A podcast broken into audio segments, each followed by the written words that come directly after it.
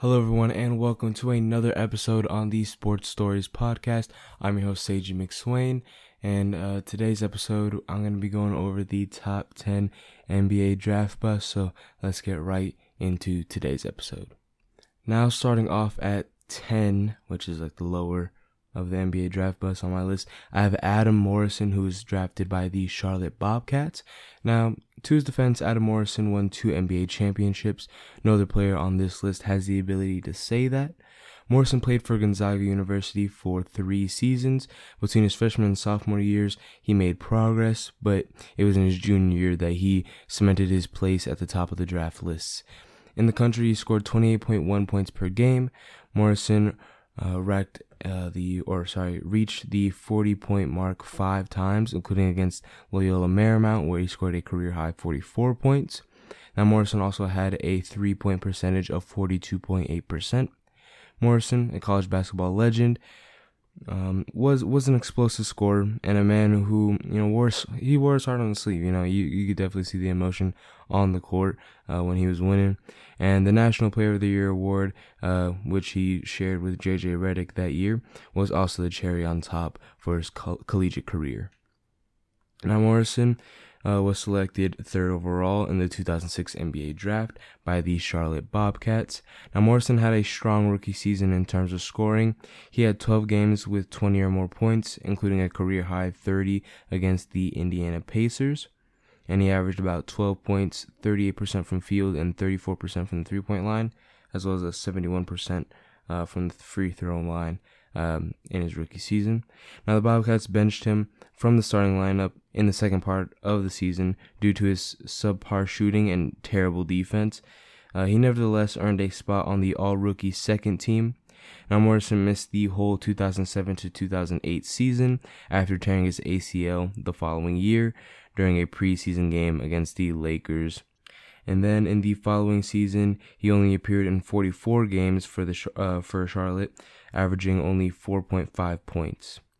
The final two years of uh, Morrison's career uh, were spent with the Lakers as a bench player, despite only participating in 39 games. He managed to capture. I'm sorry, he managed to capture a championship every year. He only averaged 7.5 points, 2.1 rebounds, and 1.4 assists over the course of his career.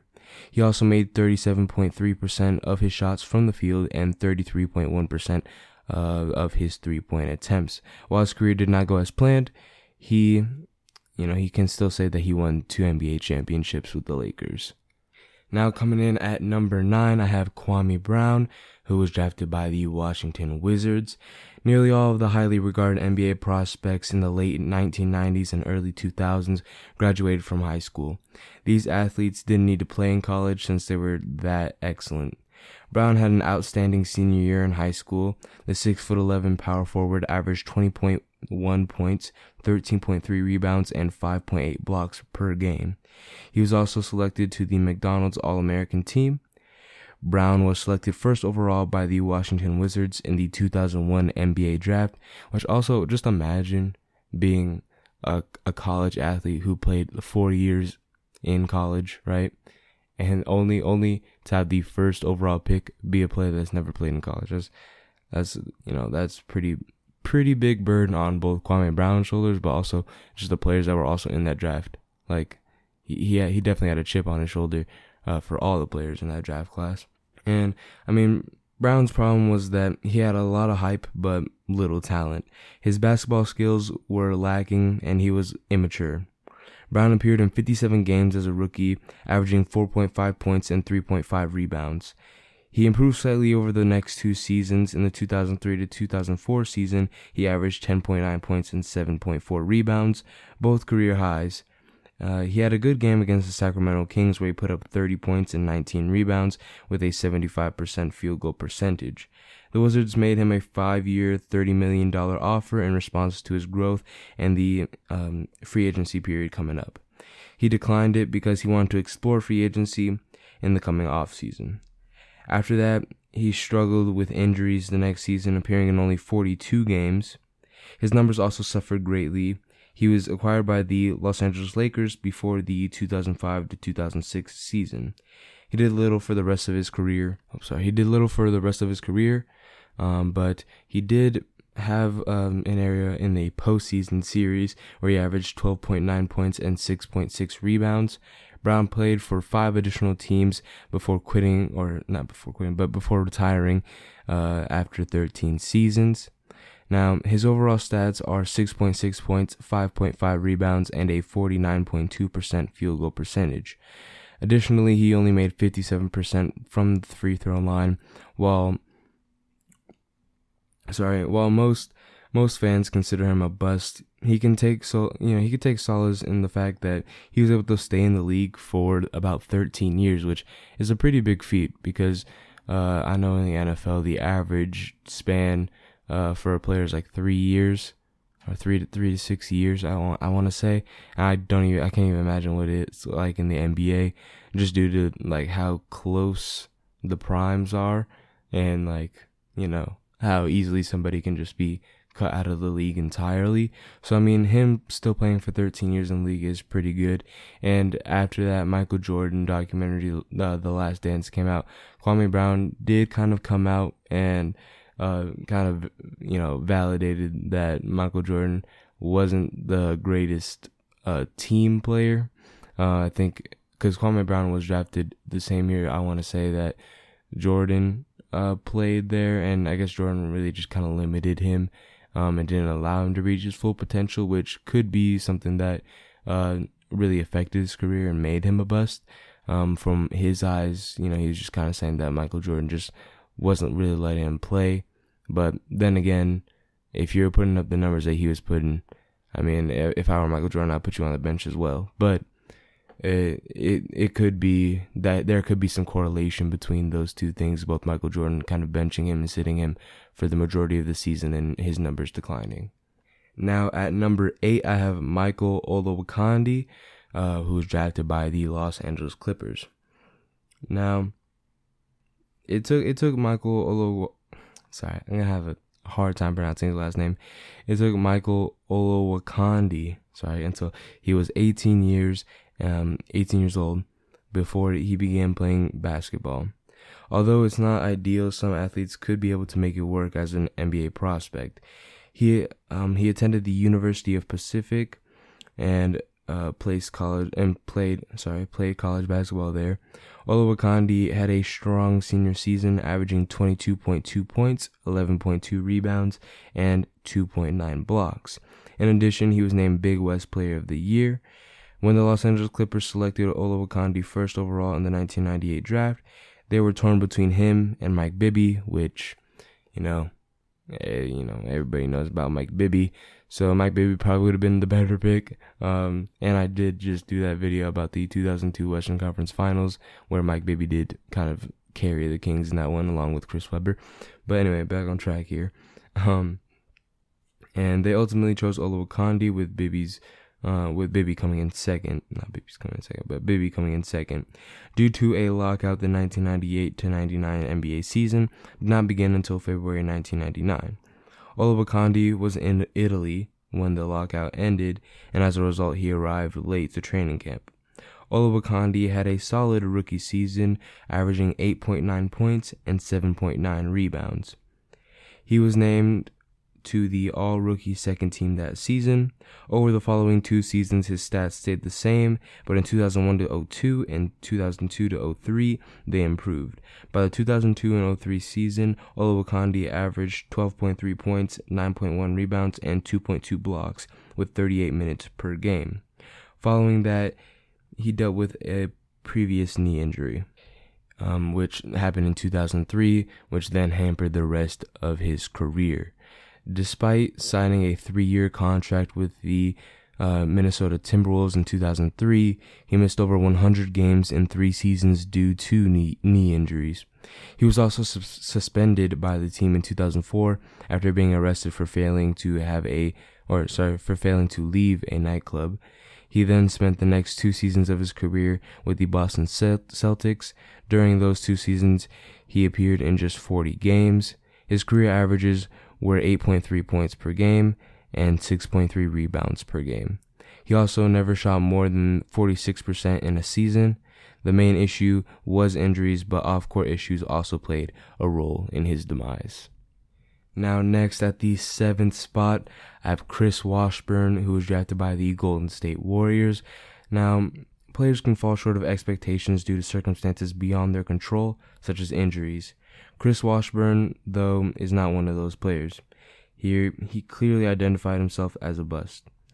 Washburn had a solid, if not spectacular, college career at NC State. He averaged 16.4 points and 6.6 rebounds over two seasons. However, there were some off court issues that should have raised concerns. He was arrested after stealing a stereo. He also did not take his AC, SAT, sorry, which resulted in a very low score. Even on the court, Washburn was chastised for having a poor work ethic. Despite the turmoil, the Golden State Warriors selected Washburn third overall in the 1986 NBA draft. He had a kidney infection in January 1987. Later that month, he admitted himself uh, to a uh, rehab for his cocaine addiction. Later in March, Washington did make his way back into the uh, onto the Warriors. In 35 games during his first season, he averaged 3.8 points and 2.9 rebounds. And he also had two 17 point performances. Halfway through the 1987 88 season, the Warriors traded him to the Atlanta Falcons. During that season, he participated in 29 games with the Hawks and 37 games with the Warriors. And with that, his NBA, sorry, um, his NBA career was pretty over, um, or basically over. I mean, after he failed three drug tests, the decision to draft Washburn was dubious from the start. There were numerous red flags, but they clearly believed the potential was worth it. However, when a player has such a poor work work ethic, it is usually, you know, it's usually not the case. To end on a positive note, Washburn did overcome his drug addiction after leaving the NBA, um, which was great, and now I kind of see him uh, working more with you know, getting everybody back on their feet after such a heavy addiction, uh, like his was, and he's just helping out the community as of right now. Now, next, coming in at the sixth spot, I have Greg Oden, uh, who was drafted by the Portland Trailblazers. Now, back in 2007, if you were placing NBA draft wagers, you probably had Oden going to the Blazers at pick number one. That would have seemed like a wise wager given his stature and skill. Greg Oden's career may have been hampered more by injuries than anything else, but I'm sure some people would have ranked him among the top five busts. Oden only spent sorry, Oden only spent one season at Ohio State, but that season allowed him to show off his talent. He's able to average 15.7 points and 9.6 rebounds thanks to his height at 7 foot. He recorded 15 more rebounds in 5 of his outings. The Portland Trailblazers selected Oden with the first overall pick in the 2007 NBA draft, but he missed the entire rookie season due to knee in- knee surgery. Sorry, Oden missed 20 games in the 2008 to 09 season due to uh, knee and foot issues. However, with 18 double doubles that season, he showed signs of, of his ability. The following season, he got off to a tremendous start. His total stats were significantly higher than they had been the previous season. Simply compare them side by side. Unfortunately, another knee injury entered, or sorry, another knee injury ended his season. In 2009 10, after 21 games, Portland kept him on their roster for a few years, but he couldn't play because he had knee problems and had multiple surgeries. Oden signed a one-year contract with the Miami Heat for the 2010 or sorry 2013 to 2014 season. Oden's NBA career ended after he appeared in just 21 games that season, despite being a member of the league from 2000 sorry from 2007 to 2014. Oden appeared in 105 games over 3 seasons. He averaged 8 points and 6.2 rebounds during that time. It's difficult to say whether Oden would uh, would have lived up to the hype if he hadn't suffered knee injuries. However, I believe it's fair or it's safe to say, I should say, it's safe to say that he would have had a successful career. He did, after all, exhibit some potential even following the initial knee injury. Now, next, coming in at number five, we have Hasheem Thabeet, who was drafted by the Memphis Grizzlies. Now, Hasheem Thabeet is another center who failed to reach his full potential and ranks among the NBA's biggest flops. At UConn, the 7 foot 3, 230 or 263 pound Thabeet was one of the top centers in the country. His senior year at school was by far his best. He averaged 13.6 points, 10.8 rebounds, and 4.2 blocks per game while shooting 64% from the field. The Memphis Grizzlies selected Thabeet with the second overall pick in the 2009 NBA draft. His first season wasn't very noteworthy. He averaged 3.1 points, 3.6 rebounds, and 1.3 blocks in just 13 minutes per game. Thabeet never finished the season with more than 11 points or rebounds in a game. However, they did have six cont- contests with four or more blocks. The Grizzlies sorry, the Grizzlies quickly came to the conclusion that Thabeet will never attain his full potential. Due to this, they they dealt him to the Houston Rockets in the middle of the se- of his second NBA season. Only seven games played by Thabeet uh, with Houston before they traded him to the Portland Trailblazers. Before moving to the Oklahoma City Thunder for the first uh, first first two seasons, he played there for just 15 games. Thabeet had no impact with the Thunder other than a 13 point sorry, a 13.10 rebound double double against the Charlotte Bobcats in 2012. With Thabeet, there there wasn't actually any accidents or harm of any kind. I believe he simply had trouble adapting his style to the NBA. He was thought of as a defensive anchor, but when it didn't work out, his offensive his offensive incom- you know, his offensive uh, skill, I should say. His offensive skill, you know, really left nothing there on the court. Thabeet's NBA career screams bust from every angle. Now coming in at number four, I have Larue Martin, who was drafted uh, by the Portland Trailblazers again on this list. I doubt many people recognize the name Larue Martin, but he was the original NBA draft bust. Martin dominated the college landscape and did, sorry, and did star players in the and was one of the star players in the 1970s. He spent three seasons at Loyola University Chicago. Each season, Martin averaged a double double. He finished his college career with an average of 18.2 points and 15.1 or sorry 15.9 rebounds. The Portland Trailblazers selected uh, the 6 foot 11 center first overall in the 1972 NBA draft. Martin, despite his height, was largely ineffective. He had 10 or more rebounds in 8 games, but his overall numbers were not encouraging. Martin had 4.4 points and 4.6 rebounds per game. In addition, he only shot 39.6% from the field. The following season, his stats were pretty constant and he made little progress. Unfortunately, it was short lived. Martin played in the NBA for one last season, averaging 4.4 points and 4.9 rebounds uh, for the Trailblazers. And then Martin was traded to the Seattle Supersonics, or Supersonics, I'm not Supersonics, Supersonics, um, but he was released before the season began. He also signed with the Cleveland Cavaliers and the Chicago Bulls, but uh, both teams cut him uh, before he could play. He appeared in 271 NBA games over four seasons. He averaged 5.3 points and 4.6 rebounds while shooting 41.6% from the field during that time. Portland could have avoided this by selecting Bob McAdoo in the first round, or with with the first pick. Sorry, with their first pick. Um, however, there was strange backstory going on with him and joining the ABA in a secret draft. He finished close behind Martin for second place or for second pick overall. The Trailblazers simply don't have any luck selecting centers in the draft, clearly, and Martin was the beginning um, and subsequent, um, you know, route to the end or bust at the end. Uh, I mean, he he was one of the first really big ones, especially in the early '70s. He was really one of the first busts that I was able to find, or just like scrolling through the internet. Uh, he was definitely the first like big bust that really happened to be in the NBA.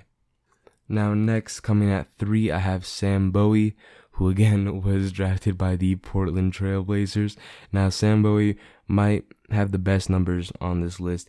Uh, he remains, you know, pretty, pretty, you know, he's, he's one of, he's one of the, I guess I should say, he, he remains undoubtedly one of the greatest players of all time that is a bust. So, um, you know, that will happen if you are selected ahead of the greatest player of all time, Michael Jordan. Now, this one, this is one of the most egregious draft, um, you know, draft blunders in U.S. sports history. Bowie had a successful collegiate career at Kentucky University, but his injury concerns must have worried scouts in, you know, in the future. In three seasons, he averaged 13.4 points, 8.8 rebounds, and 2.3 blocks. He did, however, miss two full seasons due to a, uh, a fracture. I can't remember which part. I do want to say it was the leg, uh, but it was a stress fracture somewhere. And Bowie had a strong season in 1984 to 1985 with 10 points, 8.6 rebounds, and 2.7 blocks. Despite Portland taking a step back, Additionally, he made the all rookie first team and had a field goal percentage of 53.7%. Sadly, his career was dominated by injuries for the remainder of it. With 11.8 points and 8.6 rebounds in 38 games, he was having another strong season when he shattered his left tibia. He only played five games that season before breaking his, uh, or sorry, the next season before breaking his right tibia. Bowie experienced difficulty in his right leg during the preseason warm-ups for the 1987 to 88 season. His right tibia was found to have a hairline fracture. Following surgery, he missed 62 games. The following season, in addition to the entire current one, he only appeared in 20 more games for Portland. Bowie finished his career with the New Jersey Nets and the Los Angeles Lakers.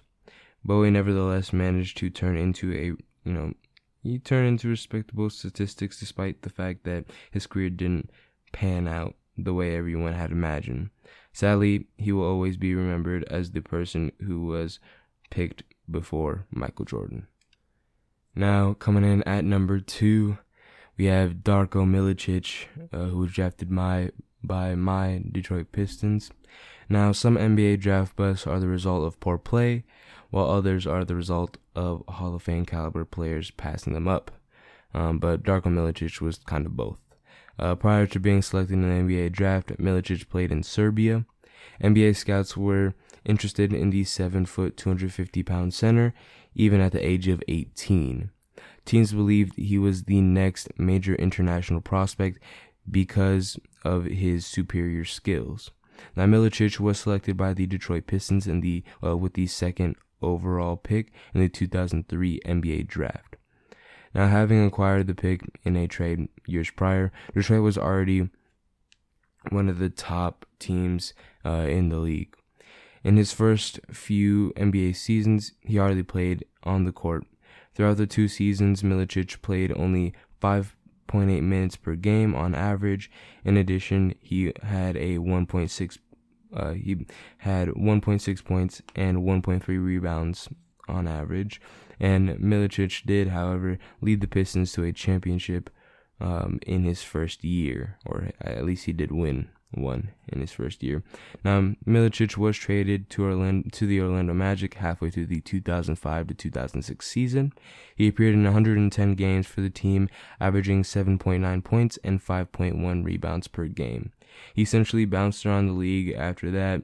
He had two turbulent seasons with the Memphis Grizzlies and appeared in eight games with the New York Knicks. Over the course of his final two seasons in the league, he only played 30 additional games. His unimpressive career lasted 10 seasons. He had 6 points, 4.2 rebounds, and 1.3 blocks per game over that span. He also had a field goal percentage of, of just 46%. His dismal performance, um, you know, wasn't really helping matters, uh, but the selection just made things worse when you consider that Carmelo Anthony, Chris Bosh, and Dwyane Wade all selected or were all selected after Milicic. With any of these players, Detroit could have established a dynasty. which uh, did, it does kind of hurt to look back at that because Carmelo, Chris Bosh, or Dwyane Wade would have been perfect picks to add to uh, Pistons team that was kind of getting older and needed more young talent.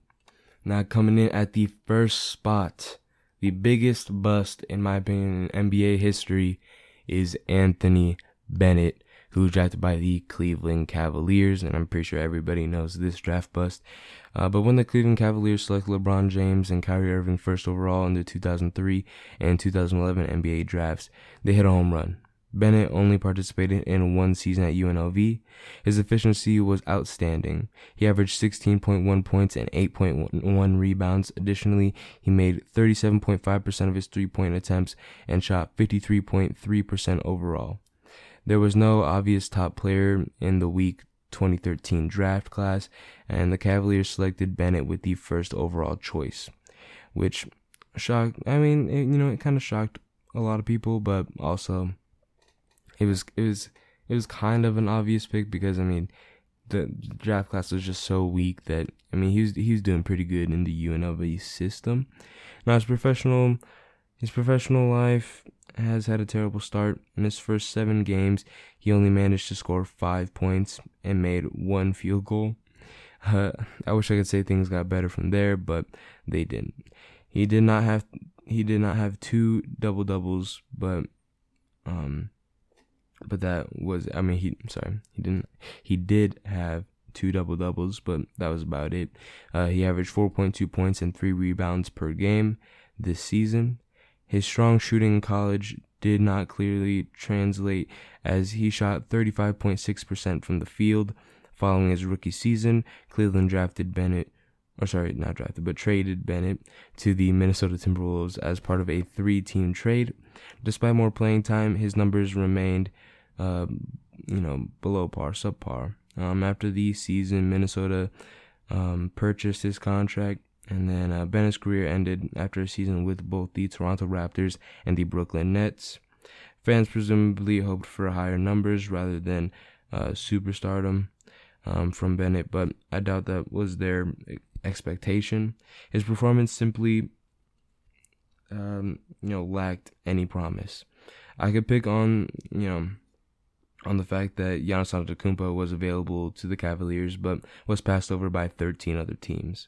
The Cavaliers could have, though, at least acquired a better player uh, with the first overall pick. Again, possibly even Giannis, which at that moment in time, Giannis was even a reach for the Bucks, so or was considered a reach by the Bucks. So um, I'm not sure how well Giannis would have been recepted in Cleveland, as well as um, you know, who knows if Giannis would have even turned into the same player. Maybe Anthony Bennett's career kind of just fell to developmental team or like the team's developmental department and they just didn't develop him. So there could be a possibility that Giannis wouldn't have been as great of a player as we know him to be now.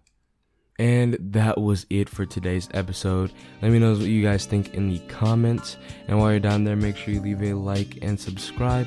And also leave that notif- click on that notification button when you're notified of all the videos I release. Um, and then if you are listening to it on the podcast version, make sure you leave a follow and also while you're there, leave a five star review. That would help me out a lot. And thank you again for listening or watching all the way through. Have a great rest of your day. Bye.